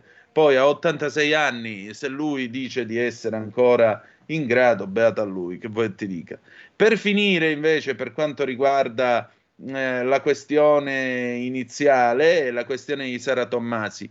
Sara Tommasi ha attraversato tutta una serie di situazioni non facili, aspettiamo le motivazioni della sentenza perché eh, lei ha detto di essere stata drogata, stuprata e filmata. Sara Tommasi ha avuto anche dei problemi, eh, insomma, mh, personali perché sapete che non, non è stata bene a suo tempo. Quindi, a maggior ragione, vediamo i giudici che cosa hanno detto. Tutto qui. Carlo. Vi posso dire una cosa in, Prego. in, in totale onestà, anche se questa è una rubrica si dovrebbe occupare di economia, ma Sì. state per la, per la giacchetta a parlare d'altro. Io, Sara Tommasi, molti anni fa la conobbi quando facevo direttore editoriale di una rivista piuttosto nota per fare una copertina. Mm. Il fotografo me la portò in redazione dicendo come si usa, perché i direttori quando scelgono le copertine di un certo tipo parlano con eh, o quantomeno conoscono. E io dissi al fotografo per favore no. Ma non perché la ragazza non fosse bella perché la ragazza non fosse eh, d'impatto semplicemente perché l'atteggiamento che questa ragazza aveva era chiaramente una ragazza fuori di equilibrio. Ma io vi sto parlando di una ventina d'anni fa quindi non è che sto parlando di, di ieri. Eh, quindi io penso che questa ragazza sia effettivamente vittima eh, di alcuni uomini che hanno, l'hanno, come dire, illusa, ma è anche vittima di se stessa, o meglio, vittima di chi, non comprendendo la sua fragilità psicologica, non si è dato peso di farla assistere come era, come era necessario. Eh, la sentenza, peraltro, è di assoluzione piena per tutti i protagonisti, quindi vedremo che cosa, che cosa i giudici hanno ritenuto di dover valutare. Quanto riguarda Berlusconi, è un vecchio satiro che dice delle cose spesso e volentieri senza senso eh, riguardo a questa roba, a questa a questo aspetto di goliardia sessista che lo contraddistingue, ma francamente non ci farei un caso nazionale. Le cose vanno prese anche per le modalità in cui vengono dette per le persone che le dicono, insomma, non è che non è una verità biblica. E invece piuttosto mi pare che stia passando per occhio una storia molto pericolosa per noi e che riguarda anche la storia delle autocrazie. Allora, la storia delle autocrazie è molto semplice. È chiaro, è manifesto ed è noto che a Doha, dieci anni fa, c'è stato un vertice dei paesi arabi che hanno previsto di colonizzare la finanza occidentale attraverso degli intermediari. Voi sapete che per, per la finanza araba è impossibile maneggiare de- denaro a interesse e, e- e hanno sempre bisogno di intermediari. Evidentemente questo progetto sta andando avanti, ma questa cosa sulle autocrazie ci pone un problema di cui nessuno pare occuparsi ed è la diminuzione costante di popolazione dei paesi occidentali, la diminuzione di forza lavoro. Che cosa succederà? Succederà fra vent'anni, n- non fra moltissimo tempo. Certo, io non ci sarò più probabilmente e la cosa potrebbe anche fregarmene il giusto, ma io ho una figlia eh, in età adolescenziale, quindi è giusto che mi preoccupi di cosa succederà in futuro. Fra vent'anni probabilmente la forza lavoro vera sarà soltanto quella africana, cioè le persone che hanno un'età da lavoro saranno gli africani. La domanda è, scegliamo la strada di Soros che da speculatore qual è dice importiamo manodopera a basso costo dall'Africa e continuiamo a produrre in Europa, anche la Cina avrà questo problema. Guardate sembra, sembra un'assurdità, ma la Cina ha un, un tasso di denatalità preoccupante per i cinesi e gli sta mancando anche a loro forza lavoro. Allora la domanda è, fra vent'anni che cosa succederà? Eh, facciamo arrivare la forza lavoro a basso costo come vorrebbe Soros, travestendo questa operazione da, da- da- da- vocazione umanitaria attraverso le ONG, oppure portiamo le fabbriche in, in Africa. I cinesi si sono già portati avanti col lavoro, ma di questa cosa nessuno se ne preoccupa. Quando Antonino Danna richiama la forza della civiltà occidentale in termini di studio, di tecnologia, di applicazione di processi industriali e produttivi di alto livello, vedete la fusione eh, nucleare, mi viene da sorridere perché gli Stati Uniti stanno facendo esatta- oggi quello che fecero con Fermi 70 anni fa. La fusione nucleare è stata sperimentata in Italia, gli studi di fisica nucleare che portano vicino alla fusione nucleare sono italiani ed in particolare di due istituti, uno dei quali mi è particolarmente chiaro- caro perché è il Sant'Anna di Pisa. L'ENI ha un suo progetto sulla fusione nucleare. Il problema qual è? È che la scienza, come sapete, non ha dogane, non ha confini. Eh, oltretutto gli scienziati oggi si, mh, come dire, si, eh, eh, si vantano giustamente di mettere sulle piattaforme loro, mh, eh, tutti i loro progressi in modo che tutti ne siano partecipi. Gli americani, che però hanno una forza economica evidentemente superiore per finanziare la ricerca, hanno fatto un passo avanti, ma gli studi sulla fusione nucleare più avanzati sono italiani. La domanda è, questo paese si è reso conto della forza intellettuale che ha, l'ha adeguatamente tutelata, l'ha No. finanziata, No. scommesso sopra? No. Allora perché ci dobbiamo poi lamentare? Siamo noi vittime di noi stessi, della nostra incapacità. E sapete perché? Perché perdiamo tempo dietro il DDL Zan e dietro le frasi di Berlusconi, piuttosto che domandarsi dove va il mondo. Questa è la verità. Beh, magari Quanto- anche domandarsi per quale motivo in certe università si chiamano tutti con lo stesso cognome o Esatto. tutte le cattedre. bravo Tonino, perfettamente. Quando si dice che porre il tema del merito è fascista e razzista, non Eh, si sì. assolutamente nulla. Io vorrei far, vorrei far ripercorrere le biografie appunto di gente come Enrico Fermi, come Ettore Majorana, come lo stesso Modigliani, grande economista, tutta gente che Cazzaroli. nasce da famiglie povere, che hanno però utilizzato l'intelletto e l'intelligenza per fare strada e certo il merito era fondamentale. Eh, dovete sapere che fino a metà degli anni 50 la lingua ufficiale della fisica nel mondo era, in forza di Galileo Galilei, l'italiano. I testi più importanti di fisica si leggevano in italiano. Noi abbiamo abdicato totalmente a questa forza di pensiero per inseguire che cosa? Un benessere abbastanza effimero e un appiattimento tipico dei regimi socialisti. Quindi quando noi parliamo delle autocrazie, ci dovremmo domandare se l'intelaiatura del sistema Italia non sia l'intelaiatura di un sistema autocratico, costruito su che cosa?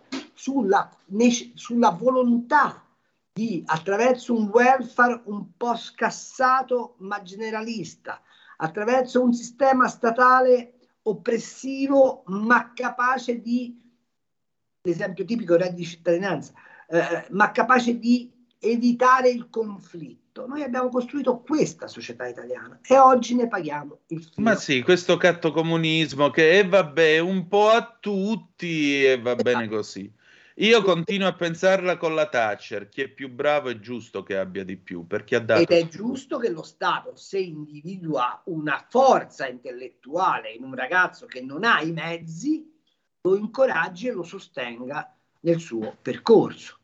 Guarda, sono reduce da un incontro che abbiamo fatto adesso con eh, dei signori qui di Macerata che, che gestiscono un paio di, di- di- di- negozi di alimentari piuttosto belli, ma insomma negozi alimentari. I loro due figli stanno studiando in America. E, e- e questo è l'ascensore sociale che, che- che funziona, ma la domanda è perché devono studiare in America? Perché se restavano a Macerata continuavano a fare i fruttaroli, questa è la Esatto. verità. Questo Eh. è il punto. Sai che io molti anni fa racconto questo episodio per far capire Sì. da dove bisogna Ecco, Carlo, scusa, Carlo, ti fermo solo 30 secondi per la pubblicità. Esatto, che l'orologio Vai, sta vai, vai, correndo. scusate, Scusa un attimo. Da oggi la tua radio È ascoltabile anche con la televisione in digitale. Sul telecomando della televisione digitale o del tuo ricevitore digitale puoi scegliere se vedere la TV o ascoltare la radio. Risintonizza i canali radio e troverai anche Radio Libertà, canale 252. la tua radio. Ridiamo subito la linea a Carlo Cambi e Antonino Danna. Ci sono anche due chiamate per voi quando me le chiamate. Allora, Allora, le prendiamo dai. subito. In rapida successione, pronto chi è là? Raimondo da Padova, ciao Antonino, buonasera Carlo. Ciao Raimondo. Ciao Raimondo. Eh, eh, Carlo mi ha anche anticipato la citazione. Eh, su- volevo fare un piccolo parallelo tra, la- tra Galileo e, e la fusione e, e- e il- la notizia della- de- che riguarda la fusione nucleare. Allora, eh, l'esperimento che è andato a buon fine, che ha prodotto più energia di quanto ha, eh, è stata introdotta, è sì un, una, diciamo, un passo avanti. Ma eh, voi sapete quanto è durato l'evento?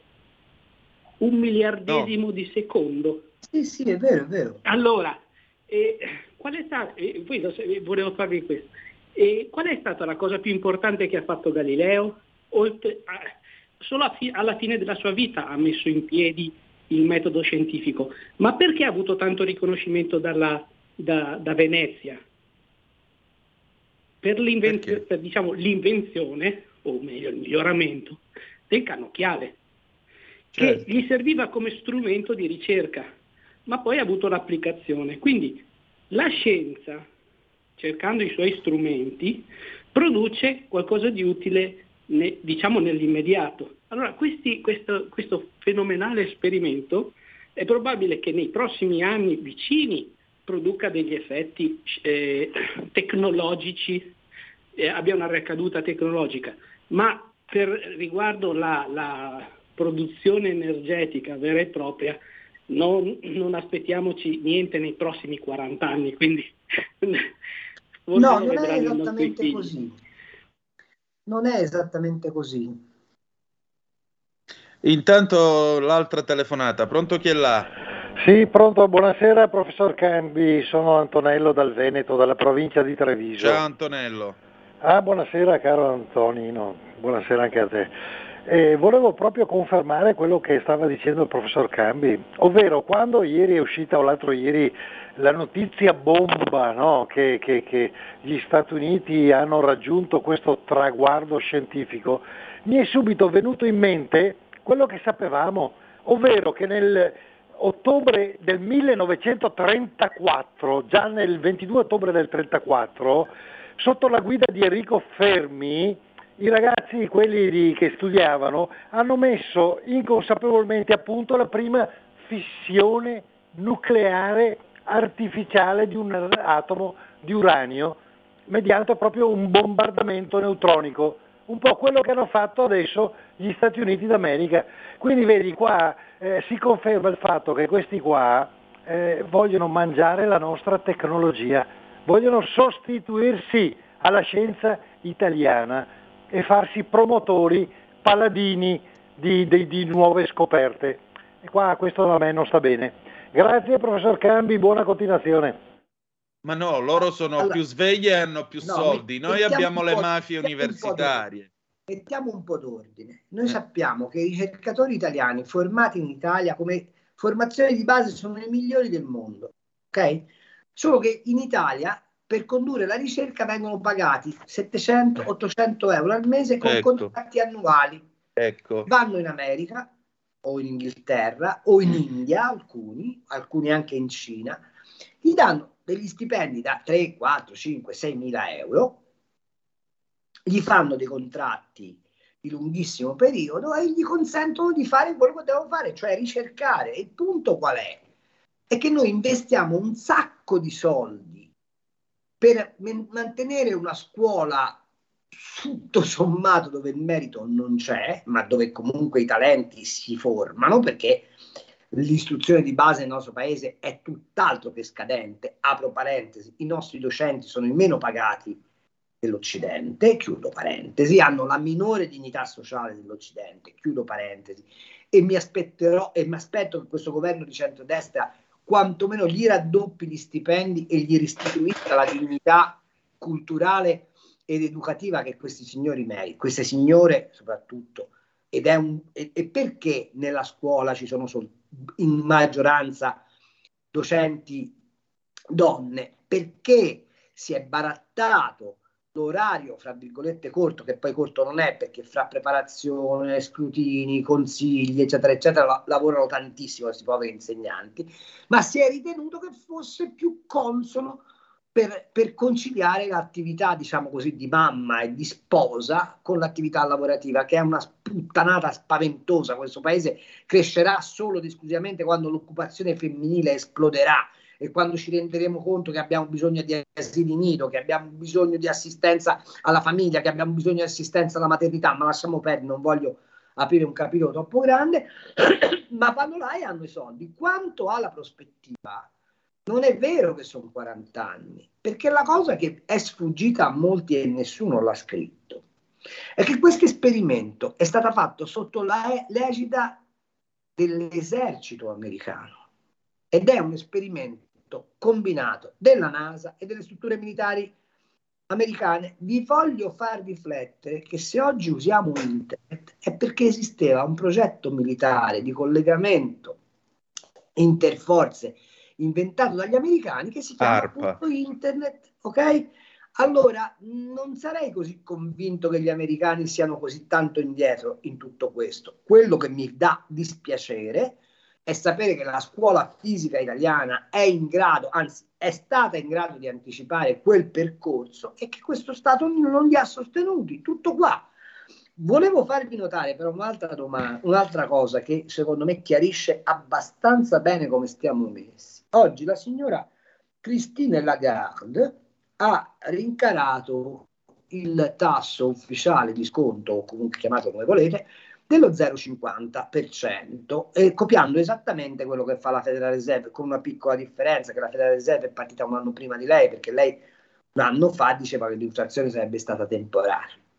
La stangata sui mutui a tasso variabile sarà pesantissima da qui alla fine del, del prossimo anno, ma contemporaneamente ricatta l'Italia dicendo dovete approvare il MES. Come sapete, il MES, che è il famoso fondo salva stati e che pone in capo degli stati dei vincoli molto più pesanti di quelli che non abbia posto già pesantissimi il PNRR, l'Italia è l'unico paese che non l'ha ancora ratificato il MES. Tutti stanno lavorando affinché l'Italia non solo lo ratifichi, ma lo attivi. E sapete perché? Perché c'è un governo di centrodestra. Ora si dà il caso che il nostro paese pur con le, tutte le disgrazie che ci sono capitate addosso, in proiezione sia quello che in Europa crescerà di più nel 2023 o perlomeno decrescerà di meno. C'è un colosso, un fu colosso dell'economia europea che si chiama Germania, che invece è nelle peste perché?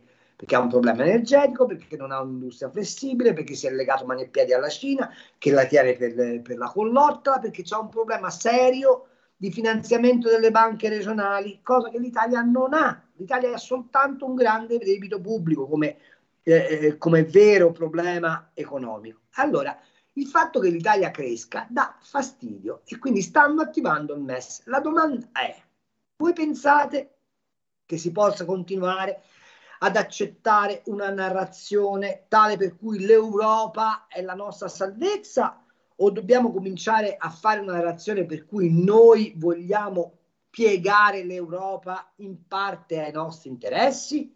Non è solo. questo che gli dà fastidio soprattutto a Bruxelles, ma è quello che il centrodestra deve pretendere e lo devono pretendere gli elettori centrodestra, coloro i quali ci ascoltano, i nostri affezionati amici e amiche, perché noi dobbiamo mobilitarci tra virgolette, in maniera intellettuale intendo, eh, con, con, le azioni eh, del, nostro, del nostro quotidiano operare, per sostenere l'economia del paese. Vi dirò che questo è il momento di diventare un po' autarchici. Dice, ah, ma è una parola fascista? No, è un modo per difendere le, fondament- le fondamentali della nostra economia e dimostrare all'Europa che possiamo fare anche senza il MES.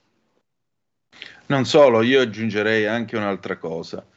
Questi scandali che si sono verificati e questo atteggiamento di bullismo nei confronti del nostro paese deve spingere a una riforma dell'Unione Europea nella quale sono io che mi scelgo il presidente o la presidente della Commissione Europea e sulla base di un preciso programma e quindi la tedesca, il francese, l'italiano che si candidano devono battere tutti e 27 i paesi presentando le loro Esatto. proposte. E se vogliamo fare davvero gli Stati Uniti d'Europa. Perché io di questa gente che non conosco e che viene scelta sulla base di accordi tra stati che decidono e qua e là, gente che alla fine fa il cavolo che gli pare e non ha alcuno strumento di controllo e verifica della trasparenza, io non so che cosa farmene. Vorrei anche rispondere a chi ha mandato questa zappa prendendosela con Alessandro Panza dicendo che bisognava che bisogna espellerlo dalla Lega, secondo lui. La scorsa settimana, durante la trasmissione di Panza in radio, ha, dis- ha difeso a spada tratta un lobbista al Parlamento europeo che era in trasmissione dicendo che era legale il lobbismo e alla luce del sole. Se fossi al posto della Lega lo espellerei e lo manderei in Val d'Ossola a pascolare le capre. Saluti, Ermanno. Ermanno, può sembrarti strano, ma in Europa non solo le lobby sono eh, sono legittime, ma si muovono alla luce del sole. Allora io preferisco avere un tizio di cui io so non soltanto quanto incassa, ma anche a quali lobby appartiene o di quali lobby è referente e quindi ci paga le tasse sopra, eccetera, eccetera, e almeno so con chi ho a che fare, che non queste mammolette che mi vengono a dire a fare le vergini e mi dicono: Ah, ma io i valori, i sacri valori, la patria, l'Europa, quella, e poi acchiappano soldi che mettono dentro i, i valigiazzi eh, e si portano in giro contanti. Questa è quella gente che ogni giorno va dicendo che in Italia abbiamo introdotto l'evasione fiscale di cittadinanza e si lotta contro i ceti poveri e tutti i santi giorni io devo sentire che il governo ce l'ha con i ceti poveri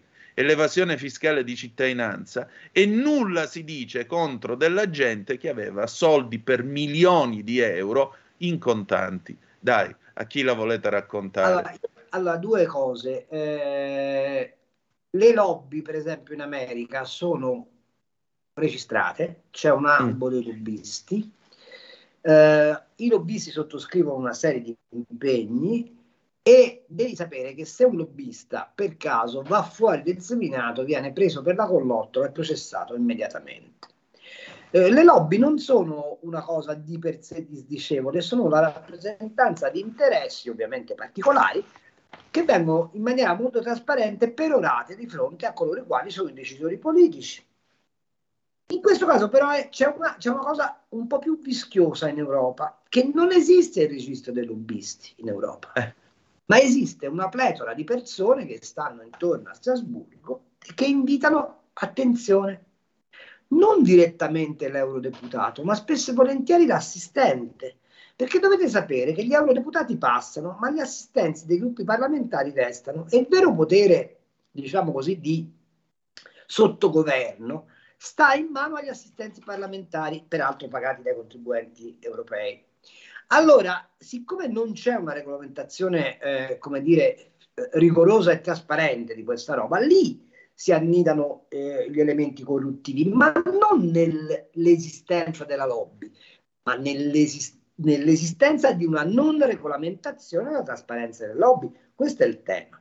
Quindi io preferirei avere un lobbista certificato che conosco, che so che quali interessi rappresenta e rispetto al quale so se rispondere sì o no, ma so che quando viene risposto sì ho il diritto di andare a indagare perché viene risposto sì o perché viene risposto no. Vi faccio osservare una cosa molto veloce, poi vedo che c'è una telefonata e mi taccio.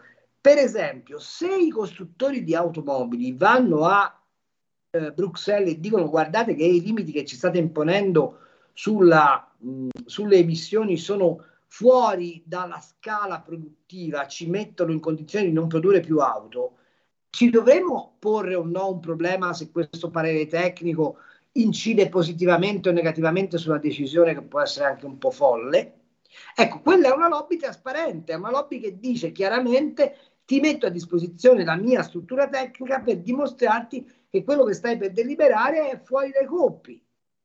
Esatto. Però invece la materia sulla quale si delibera sono i diritti umani, voi capite che è tecnicamente un po' più complicato dimostrare quali sono i confini del giusto e dello sbagliato. Ecco, questo è il caso che si è verificato. Prego Antonino.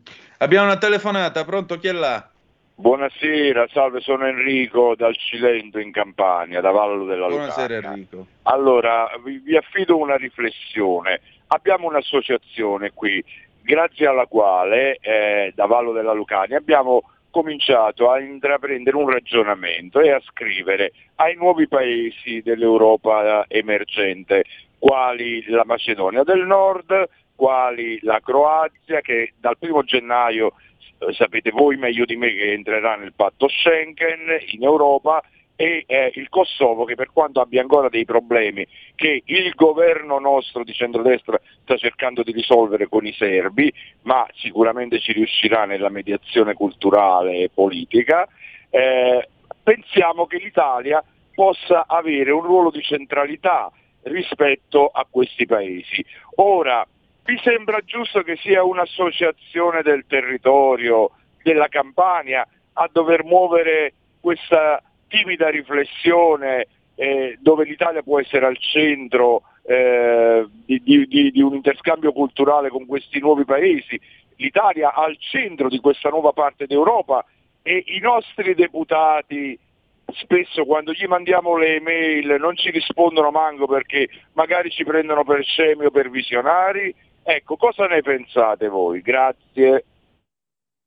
Io ne penso, guardi, ne penso talmente bene di quello che voi state facendo che, eh, per esempio, noi abbiamo una, una cosa interessante sulla sponda di, di quei paesi che lei stava citando, che si chiama la regione Euro-Adriatica, che ha cominciato a fare un certo tipo di lavoro di connessione con la Macedonia, con l'Albania, con la Serbia, con la Croazia, col Kosovo, eccetera, eccetera, ma che poi a un certo punto è stata abbandonata. Perché? Beh, è molto semplice perché. Perché noi la politica mediterranea l'abbiamo messa in soffitta. Beh, ciaone. Perché quando un suo conterraneo è diventato vicepresidente del Consiglio e poi ministro degli esteri, l'asse delle relazioni è stato spostato verso la Cina. Non vi dimenticate che noi siamo l'unico paese occidentale che ha sottoscritto l'accordo sulla via della seta, l'unico. Non vi dimenticate che noi abbiamo intrapreso una diplomazia con i paesi arabi che è semplicemente folle. Invece di curare il giardino di casa nostra, che è il Mediterraneo, e che è un punto di snodo fondamentale, perché se voi pensate allo sviluppo prossimo dei traffici commerciali, quelli che passano attraverso Suez, la logistica dei porti mediterranei e, e meridionali nostri in particolare, guardate Gioia Tauro, ma vale anche per Salerno, ma vale anche per Napoli, sono strategicamente fondamentali, ma per fare questo devi avere una tessitura.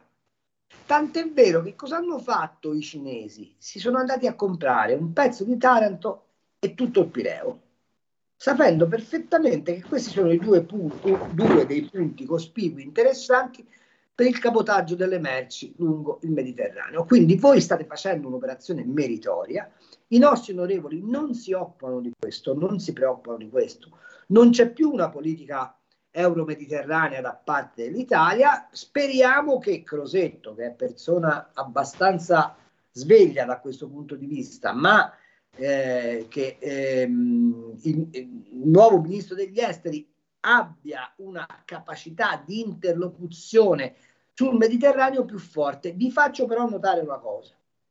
C'è un paese dell'Europa, quello che si è intestato la leadership europea o perlomeno tentava di intestarsela immaginando che dopo la, la Merkel sarebbe toccato a loro, cioè Macron, che non ci fa toccare palla su tre fronti che sono fondamentali. Il primo fronte è quello libico, il secondo fronte è quello siriano, dove i turchi continuano a fare come gli pare in alleanza con i russi e mantengono però il piede dentro la Nato. E il terzo, il terzo capitolo fondamentale è quale politica facciamo nei confronti di Israele. Israele è uscito dai radar dei nostri governi, ma Israele è fondamentale per mantenere un accesso libero e democratico al canale di Suez. Poi con i paesi del Golfo vai a trattare, ma in termini non di sudditanza energetica, ma di superiorità democratica. Questa cosa qua era talmente vera che i catarioti, che tutto sono tra, che sono catarioti ma non sono idioti, si sono premurati di fare che cosa? Di trovare un condizionamento ideologico a Bruxelles in modo tale che quell'area fosse presidiata da loro e non da Israele. Questo è il tema. E aggiungerei, siccome Israele con i suoi campi di gas nel, nel Mediterraneo orientale ha messo le mani sul giacimento di gas più grande che ci sia per riserve al mondo, più grande addirittura di quelle che ha l'Iraq, un gasdotto sotterraneo che arrivasse a Reggio Calabria o a Bova Marina, comunque da quelle parti, non solo renderebbe il Sud Italia l'hub dell'energia di tutta l'Europa e pensate quanto sviluppo economico porterebbe, ma secondariamente permetterebbe all'Italia di acquistare energia a un costo giusto da una democrazia, da una democrazia, perché Israele è una democrazia. E questo costituirebbe, tra l'altro, una spinta anche per la Grecia, costituirebbe un monito alla Turchia, perché comunque il gasdotto attraverserebbe il fondo del Mediterraneo passando in quella che è la zona di interesse economico della Turchia e avremmo modo di ridiscuterla perché i signori turchi si sono estesi la zona fino alle coste della Libia, ma chi vi ci portava? Cioè, se noi vogliamo continuare a fare quelli che è Italia, Italia, eh, eh, e poi siamo l'Italia solo quando gioca la nazionale, accomodiamoci. Però poi quando arriva la bolletta del gas, quando vanno a razionarvi la corrente elettrica, quando la bolletta della corrente costa, state zitti e muti. E ce lo chiede l'Europa di essere sudditi. Esatto. Antonino, io vado a prendere il sushi per la famiglia. Io invece stasera preparo piadine, quindi stasera va così. Grazie Io Carlo. sto con te. Ciao a tutti, ci sentiamo presto. Siamo una coppia de ferro, però diciamoci la verità. Diciamo che ci divertiamo, dai. Grazie. Sei il trolley. Ma Eh no, eh, quello però ci vorrebbe un paio di valigiazze, una a te e una a me. Chissà se qualcuno dice, ma lei è incorruttibile. Non lo so, nessuno ha provato a corrompermi. Eh, appunto, voglio dire, tutto ha un prezzo, vediamo qual è, possiamo discutere. Ciao. Un abbraccio, ciao. Ciao Grazie. a tutti. Ciao. Andiamo con la sigla.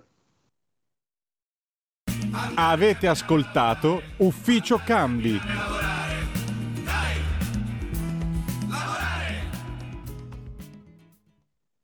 E allora si sono fatte le 19.55, noi abbiamo finito per quest'oggi, ci ritroviamo domani alle 17.30 con Chilometro Zero con Lorenzo Viviani e poi alle 18.35 Zoom nella sua edizione del venerdì.